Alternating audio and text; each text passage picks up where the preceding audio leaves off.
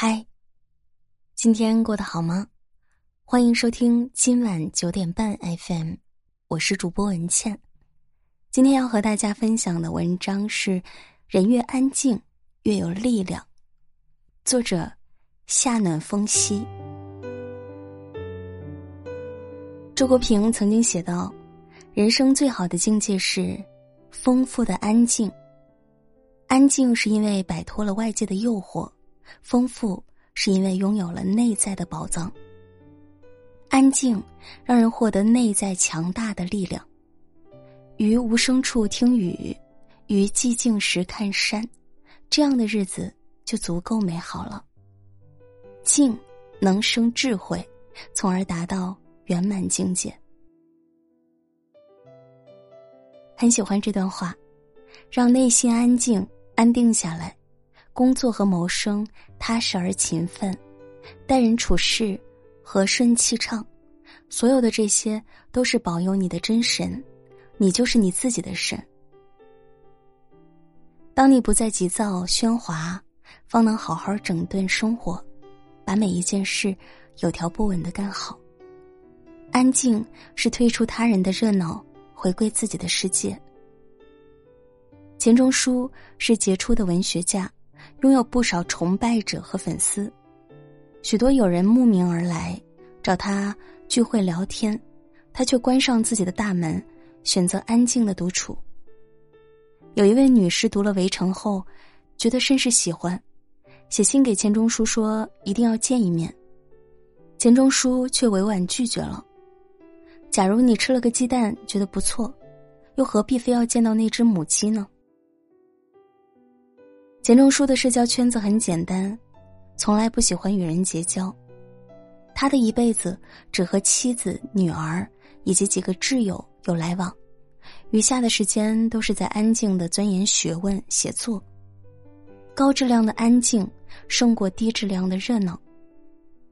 正如哲学家帕斯卡尔所说，人类不快乐的唯一原因是他不知道如何安静地待在他的房间里。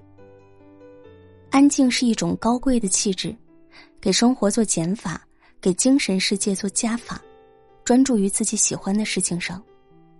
在一个简单而又安静的圈子里，你的人生反而会更加富有。叔本华曾经说，一个精神富有的人会寻求一种安静简朴的生活，因为一个人自身拥有越丰富，他对身外之物的需求也就越少。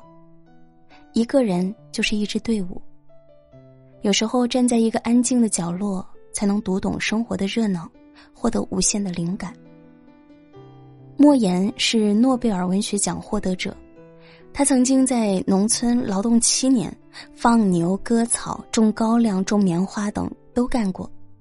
每天晚上干完活儿，当其他人都在玩耍逗趣时，他离开人群，在自己的房间里看书。他先读小人书，后来读长篇小说、历史小说，大部分休闲时间就在看书里度过，于是沉淀出扎实的文学功底。莫言说，文学创作不是运动，它是高度个体化的劳动。作家还是该安静地思考工作，我选择做一个安静的人，因为任何热闹都是短暂的。而莫言这种性格的形成，源于父亲一直教育他的矮半头哲学，做人要谦虚、安静、低调，夹紧尾巴做人，别张扬，别咋呼，别有一点点成绩就觉得世界盛不下你了。真正安静的人不是孤僻，而是保持一种清静的沉默，不声张，不炫耀，不迎合，在自己的世界里做一个安静得体的人。庄子曾经写道，道生于安静，德生于悲退，福生于清简，命生于合畅。非淡泊无以明志，非宁静无以致远。安静不是故作姿态，而是跟随一生的修养。陶渊明是才华横溢的诗人，也曾经陷入官场的枷锁。他为了养家糊口进入朝堂，不得不和领导一起参加各种酒会。同事告诉陶渊明，在官场就要会谄媚权贵，结交人脉，才能越走越远。然而在这种场合里，陶渊明感觉极其难受。政治清高的他写了一封辞职信，回了老家。隐退之后，陶渊明过上了真正清静的生活，开荒种田，妻儿作伴，鸡鸭成群，一切都是如此祥和。他写下一首首田园诗歌，成为田园诗派之鼻祖。归去来兮，田园将芜胡不归？既自以心为形役，奚惆怅而独悲？悟以往之不见，知来者之可追。陶渊明用尽一生的力气，过上最平凡、最安静的生活。正所谓静以修身，俭以养德。一天24小时，除去睡觉、吃饭、工作，我们真正留给自己独处的时间不会超过2个小时。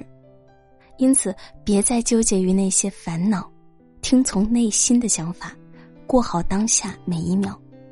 一个人内心安静朴素，圈子干净简单，生活自然顺遂圆满。点个再看，你若安静，福气自来。好啦，这篇文章就分享到这里，感谢收听，我是主播文倩，晚安，好梦。